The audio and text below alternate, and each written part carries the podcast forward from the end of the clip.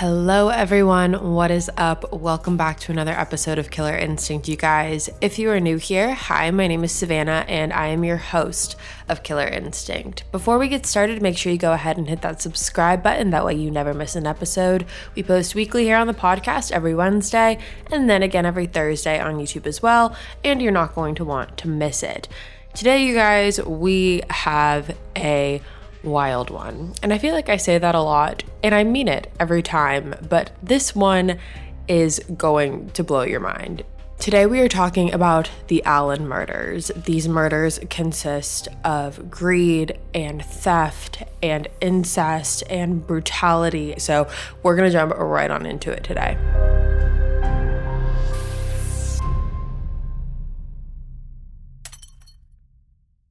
Now, how we're going to work this case is we are going to basically explain the whole family tree and kind of work our way down from there. So, we are going to start with Leander Bradley.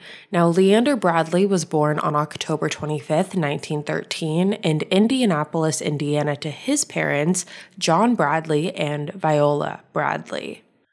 Leander had four siblings named Mary, Paul, Ralph, and Beulah, all of which to have passed away at this point. And Leander actually served in the US Army, so he was a veteran. And in 1948, he married his wife, a woman named Betty Beaver, who then became Betty Bradley. Betty was born on June 10, 1929, in Brown County, Indiana, to her parents, Ernest Beaver and Sarah Beaver. Betty had six siblings Herbert, Robert, Charles, Margaret, Marion, and Ernest. However, unfortunately, all of them also have passed away by this point. Now, Betty and Leander actually ended up having two children together. They had a boy and a girl. Their boy's name was Ronald Bradley, and then they also had a daughter, Sharon K. Bradley. Sharon was born on December 15th, 1951, in Indianapolis, Indiana, more specifically, Marion County. Leander and Betty raised their kids there, and according to Sharon's brother, they were very, very close. They were a very tight knit family.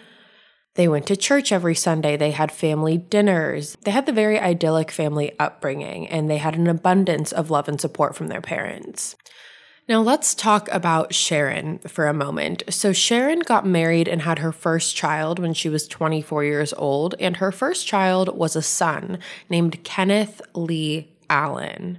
Now, Betty and Leander were thrilled when they found out they were going to be grandparents, and Ken spent a lot of time with his grandparents. They always were up to watch Ken, and when he came over, they always had toys for him and made him snacks and watched movies with him. So, Ken was Sharon's first child, and she actually didn't end up having her daughter until 11 years later.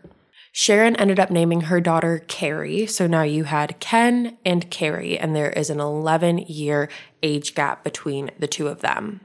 And Ken and Carrie, despite their age difference, they also had a very close relationship growing up. Ken was always very protective of Carrie, and they were always doing things together. They were always playing together, despite their age differences. I know sometimes when siblings have a very big age gap, they don't want anything to do with their younger siblings, but that was not the case for Ken and Carrie. And so Sharon, her husband, Ken and Carrie all moved into this house together, and it was after Carrie was born that Sharon and her husband started to have some problems. They were constantly arguing over finances, and when they moved into this new house as a family of four, they quickly realized that they were not going to be able to afford the house they were living in, which in turn caused a lot of stress, which turned into tension, which turned into arguments. And it ultimately led them to getting a divorce. Now, when the two of them went through a divorce, they did something that was a little unusual in terms of having custody of their children and how that was going to work. They actually did it kind of parent trap style, if you've seen that movie, because what ended up happening is once the divorce was finalized, Ken ended up moving to Florida with his father and started a whole new life there, and Carrie stayed with her mother in Indianapolis. So the siblings were now completely split up and living their lives with either their mother or their father, and that was really the end of it. The divorce happened when Ken was 14 years old and when Carrie was three years old. So to have Ken have to uproot his entire life at 14 years old, now live without his mother or his sister, start a whole new school with a whole new group of friends, and trying to just acclimate to that as a 14 year old was very, very traumatizing to say the least. Now, for Carrie, it was difficult as well, but obviously not in the same ways because she was only three years old. She now didn't have a father, she really didn't have a brother, and she was just living with her mom and really leaned into her mom because of that. People who knew both Sharon and Carrie said that Sharon was very overprotective of Carrie. They, like I said, had a very codependent relationship, and despite the fact that Carrie was getting older, she was moving into her teenage years, Sharon did have a tendency to still treat Carrie as if she was still a three year old little girl. And so, because of that, Carrie also experienced some bullying and harassment at school from kids who would poke fun at her at her not being treated her proper age. Now, as far as Ken goes, after he graduated high school, he was actually on the track to living a somewhat normal life, so to speak. He got married, he joined the Marines, and he was actually able to reconnect with some of his family members that he was taken away from when he was 14 years old, and that included his grandparents, Leander and Betty. But not everything was all smooth sailing for Ken because he actually ended up getting arrested and charged on two separate occasions with battery. He also was arrested for forgery and theft, and this was a result of his gambling addiction. While Ken was in the Marines, he did get really involved in gambling and he quickly became addicted, as many do, and his life began to revolve around it. According to Ken's uncle, Ken was terrible with money. He would receive a paycheck and immediately the same day go blow the entire paycheck gambling. And once he realized he was all out of money, he would then go to Leander and Betty and ask them to write a check for him. And that really became a cycle because Leander and Betty loved their grandson and they wanted to be able to provide for him and help him out wherever they really could. So they did get in the habit of giving Ken money. So that was really the cycle that was happening and that Ken became used to. But the problem here is that when Ken would ask Leander and Betty for money, he would say that it was for groceries or rent or some necessity that he needed. However, he would then take their money and then go gamble that all away as well. So Ken really never had any money because he was constantly blowing it. And this all really caught up to him because Ken was actually arrested and sent to prison for 20 months after he was charged with stealing credit cards and fleeing to the state of Arizona, which is where he was arrested. Now, once Ken got this sentence and was sent off to prison, this is where everything really started to crumble for him because his wife, once he got there, ended up divorcing him, and his grandparents, Leander and Betty, at this point realized that they were being used in Ken's game. They were a pawn in his game, they were a little puppet, he was a puppeteer, the whole thing. So, Ken's grandparents were over it. They were sick of it and they said, no more. So they reached out to Ken and told him they would no longer be giving him money and they were really just cutting him off completely. And this was not what Ken wanted to hear. He was absolutely furious. And part of the reason he was so furious about this is because he knew that Leander and Betty had money. They had about two hundred or three hundred thousand dollars in their savings, and Ken wanted all of it. He felt entitled to it. He felt like that money should be his. So once he heard that his grandparents were cutting him off, he couldn't wrap his head around it. Now, after Ken was cut off by his grandparents, this is where he went a different route and he started reaching out to his mother, Sharon, and his sister, Carrie. Now, mind you, Ken did not have a relationship with his sister and his mother. It was strictly after his grandparents cut him off that he decided that he needed another outlet to get to what he wanted. So he tried to rebuild this relationship. He would have phone calls with the two of them while he was in prison and pretend that he really just wanted to rebuild that family connection and wanted to get the family back together, but that is not what he wanted at all. After slightly rebuilding the foundation of their relationship and after, you know, a couple phone calls had gone by, Ken had told his mother and his sister that he had come up with a plan that would lead them to a better life. He said that he figured out how they could live a great life. They wouldn't have to be suffering, all their finances would be taken care of, but he couldn't tell them the plan while he was in prison. He had to wait until he was released, and then he would explain the plan to them, and they could move on and have a great life all together. So, after 14 months in prison on November 15th, 2004, Ken was actually released on parole. And when he was released, he then moved back to Indianapolis and moved back in with his mother and his sister. Carrie and Sharon were living in a two bedroom apartment, so Ken just moved right in with them, and he didn't have any money. He didn't have a job, but like I said, Ken had a plan. Now, what is this grand plan, you might be asking, that Ken came up with? Well, he decided to tell Carrie his plan first. One afternoon, Ken pulled Carrie aside and told her that Leander and Betty had over $200,000 saved in the bank, and in order for them to be able to get access to that over $200,000, they were going to need to kill Leander and Betty. Now, Carrie was 18 years old at this time, so she was legally an adult, and now her brother is coming back from prison and saying that they need to kill their grandparents for their money. But Ken was a very charming person, he was a very charismatic person. The better way to put it is he's probably a very manipulative person, and he knew how to get what he wanted. And when he told Carrie this, he explained it in a way that he knew she couldn't say no to. He explained it that they were going to have this great life with their mom. They were going to be able to rebuild their relationship, have the life they never had growing up. And Carrie was all in. So Ken tells Carrie about the plan and she is in. She is ready to stand alongside her brother and carry this out with him and help in whatever way she can.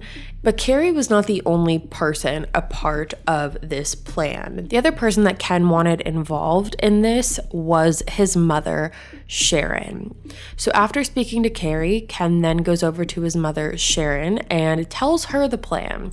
Tells her that he wants her to help him kill her parents for their money. Now, like any reasonable person, Sharon says, You are out of your mind. I am not going to kill my parents, and neither are you. I'm like, what are you what are you talking about?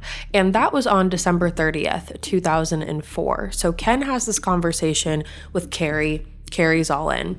Then he goes over, has this conversation with his mom. His mom says, You're out of your damn mind. So now Ken realizes that he can't go through with this plan if one person is in and the other is out. Because if he goes through with it, obviously Sharon's gonna know that he was the one that killed her parents and his whole gig is gonna be up. So after speaking to Sharon and realizing that she was not going to be in on this, Ken then went to Carrie that same night now, when he pulled Carrie aside for the second time, he told her that Sharon was not interested in being a part of this plan. She thought that they were absolutely insane. And so Ken then proposes to Carrie a new plan. And this new plan is that now not only were they going to be murdering their grandparents, but their mother had to be murdered as well. Ken explained to Carrie that there was no way that this plan was going to be pulled off if Sharon was alive because she was going to know that Ken and Carrie were responsible. She was going to rat them out to the police, and in turn, they were not going to be able to have this fulfilled life with all this money that Ken had promised Carrie. So Carrie was a little bit skeptical and a little bit hesitant, but not hesitant enough for this to stop her. So she agreed to help Ken in the murder of their mother. At about 9 p.m. that night, again December 30th, 2004, Ken and Carrie went into the living room while their mother was asleep in her bedroom. They turned on the TV and raised the volume real loud so no one would be able to hear, and then they walked into her bedroom.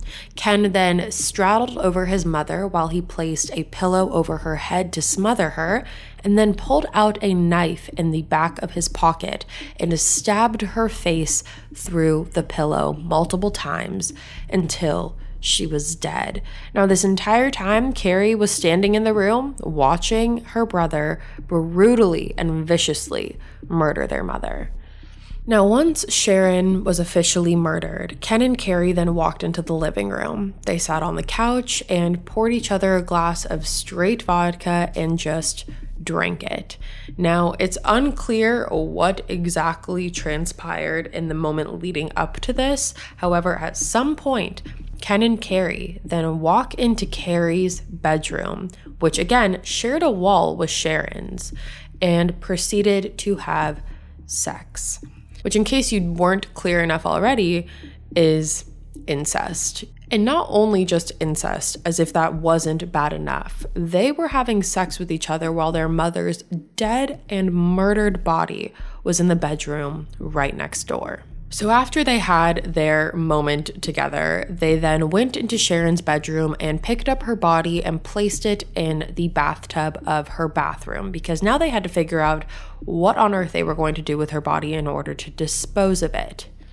They then tried to map out an entire plan together as to how they were going to perfectly orchestrate this, and that included Ken calling Carrie's school and saying that she was going to be out sick for a couple weeks because she's not feeling good, she has some sort of illness, and so that gets them off the hook with the school systems.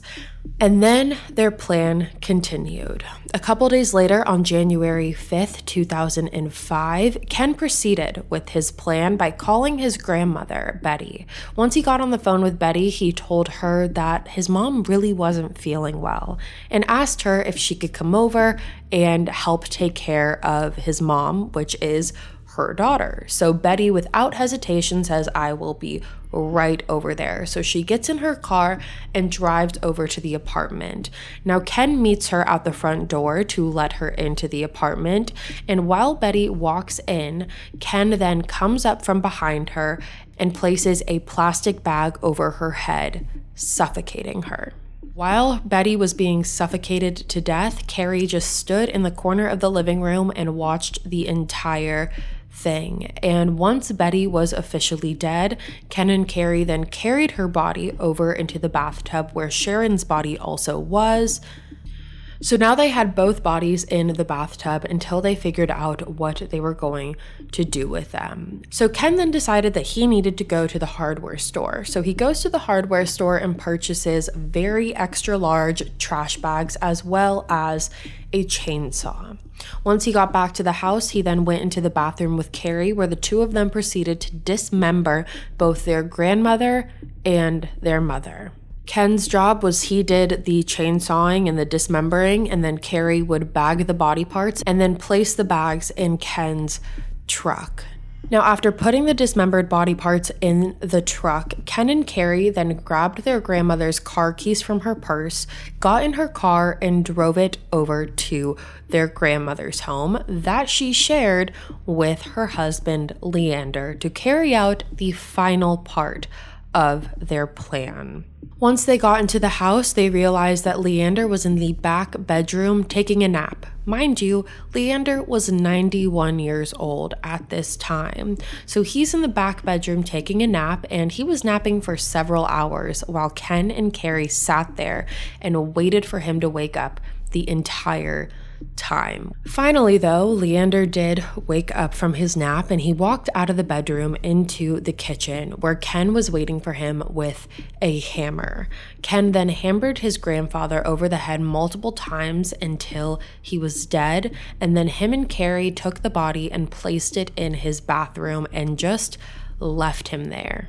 Now, after murdering Leander, Ken and Carrie basically just moved in to their grandparents' house with their grandfather's dead body in the bathroom. They just moved in, brought all of their things over, and immediately Ken wasted no time in transferring all the money from Leander's bank account into his own. And once that happened, Ken wasted no time in spending that money.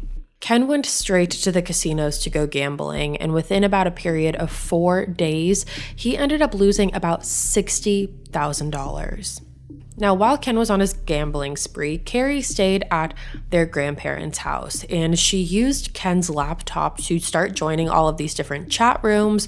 And she started talking to different girls and had them come over to basically just hook up with them. And little did these women know that Carrie's dead grandfather was in the bathroom the entire time. Not only dead grandfather, Carrie's murdered grandfather, who she murdered was in the bathroom the entire time while these other women were over. Carrie was not paying mind to it at all.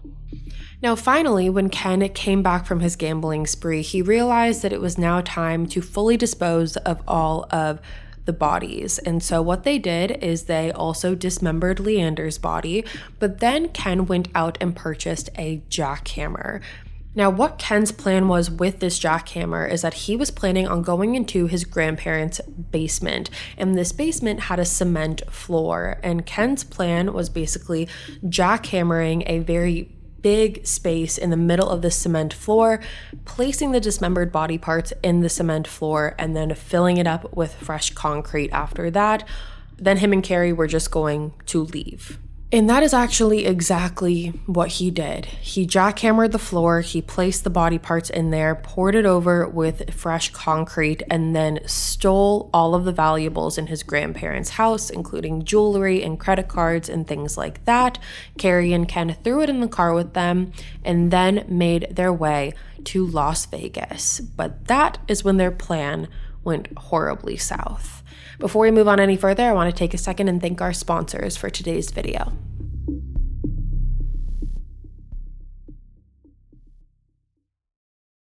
Imagine an app designed to make you use it less. Seems a little counterproductive, right? Well, apartments.com's instant alert feature works exactly that way.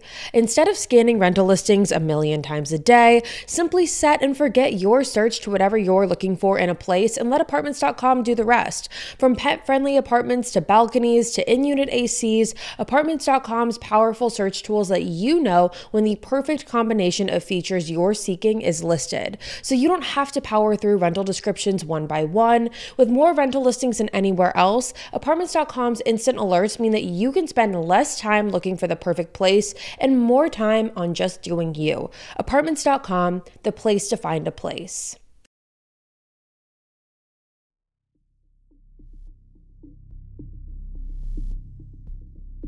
So on February 8th, 2005, Ken and Carrie were driving west on Interstate 70 through St. Charles County, Missouri. And there was a deputy sheriff named Anthony Hodgesick, and he noticed Ken and Carrie's car was speeding at the time and changing lanes without a blinker, so he decided to pull them over. It's really crazy that what ended up getting them caught was just simply speeding. Now, once the deputy sheriff pulls over Ken and Carrie, he then proceeds to ask for both of their IDs. And while Ken hands over his, Carrie, on the other hand, does not have one. She says she doesn't have an ID, but that she is Ken's sister and that they were driving to Vegas. Ken then went on to tell the sheriff the entire story of how they were going to Vegas to start a new life and that everything was going to be great and sorry for speeding, it won't happen again. But the sheriff wasn't fully convinced. He then asked Ken and Carrie to get out of the car, and when he did that, he searched the entire thing and he ended up finding the IDs and credit cards of Leander and Betty. After that, the sheriff then went to the trunk of the car and found pillows and jeans and blood-stained sheets. And along with that, he also found a satchel with a large amount of jewelry in it and a purse containing lots of money. And the sheriff became very concerned about Leander and Betty's well being. So he immediately contacted the Indianapolis law enforcement and asked them to go and do a welfare check on Leander and Betty. Indianapolis Police Department said no problem. They went over there, they knocked on the door, and even though no one came to answer the door, everything looked fine, so to speak. So the officer just left. However, then the deputy got in contact with him a second time and said, No, no, no, you need to actually go into the house and you need to see them for yourself and see if they are okay. So the officer then goes back to Leander and Betty's house and he's banging on the door. He's not getting an answer. And while he's doing that, a neighbor of Leander and Betty's actually comes out and walks over and says that there has been some strange activity going on the past couple weeks at this house. And this neighbor, lo and behold, was actually a locksmith. So he was able to open the door using his locksmith tools and able to let the police in. Now, mind you, while this is all happening, Carrie and Ken are still on the side of the road with the deputy sheriff. They have not gone anywhere, they are still pulled over, and the deputy is on the other line with the Indianapolis Police Department and the specific officer who is in Leander and Betty's house. So the officer starts walking around the home, doesn't see Leander and Betty anywhere, and then ends up going down into the basement where he saw fresh concrete and it all just kind of hit him. He ended up calling the sheriff and letting him know what he saw, and Ken and Carrie were arrested. Now, before Ken and Carrie even got to the police station, before they even got into their interrogation rooms, before any of that had happened, Carrie immediately starts talking. She told police that Ken had murdered her grandparents and their mother, and that their bodies are hidden beneath the basement floor. So she basically gave them both up automatically. It did not take long. And when they were brought into custody, Ken really doesn't lie about anything either. At first, he didn't really want to talk, he wasn't saying much, but then he confessed to everything. He also took blame for everything. He said that Carrie had nothing to do with it. She was just kind of a pawn in the game. She wasn't responsible for anything. And this was all for Carrie to get a better life. He even said in the interrogation, quote, if there was to be a charge brought up, it would definitely be me instead of her, unquote. Basically saying that he was going to take responsibility for any charge that came at either of them. Now, down the hall, Carrie was also being interrogated. She told police that Ken told her what the plans were and that she went along with it, but felt bad agreeing to it. But she said that Ken was painting a picture of a perfect life that the two of them could live and that she didn't want to live poorly anymore. Then, after Carrie was questioned, they actually brought her into the room that Ken was at and they allowed the two of them to sit across from each other. While they did that, Carrie basically apologized to Ken for giving the two of them up, while Ken said, Don't apologize for anything. You did nothing wrong. I'm so proud of you. Things like that. And then the two of them gave each other a hug before they were separated. Now, Carrie was arrested and charged for conspiracy to commit murder and was sentenced to 40 years in prison. And she's actually eligible for parole in February of 2024, which is in two years which is honestly really scary to think about. You know, I think that obviously she was persuaded throughout all of this. However, to sit there for three murders, to be involved in the dismemberment process of your mother who raised you, as well as your grandparents, is it takes a certain type of evil to be able to do that. So the idea that she's able to get out in two years is terrifying.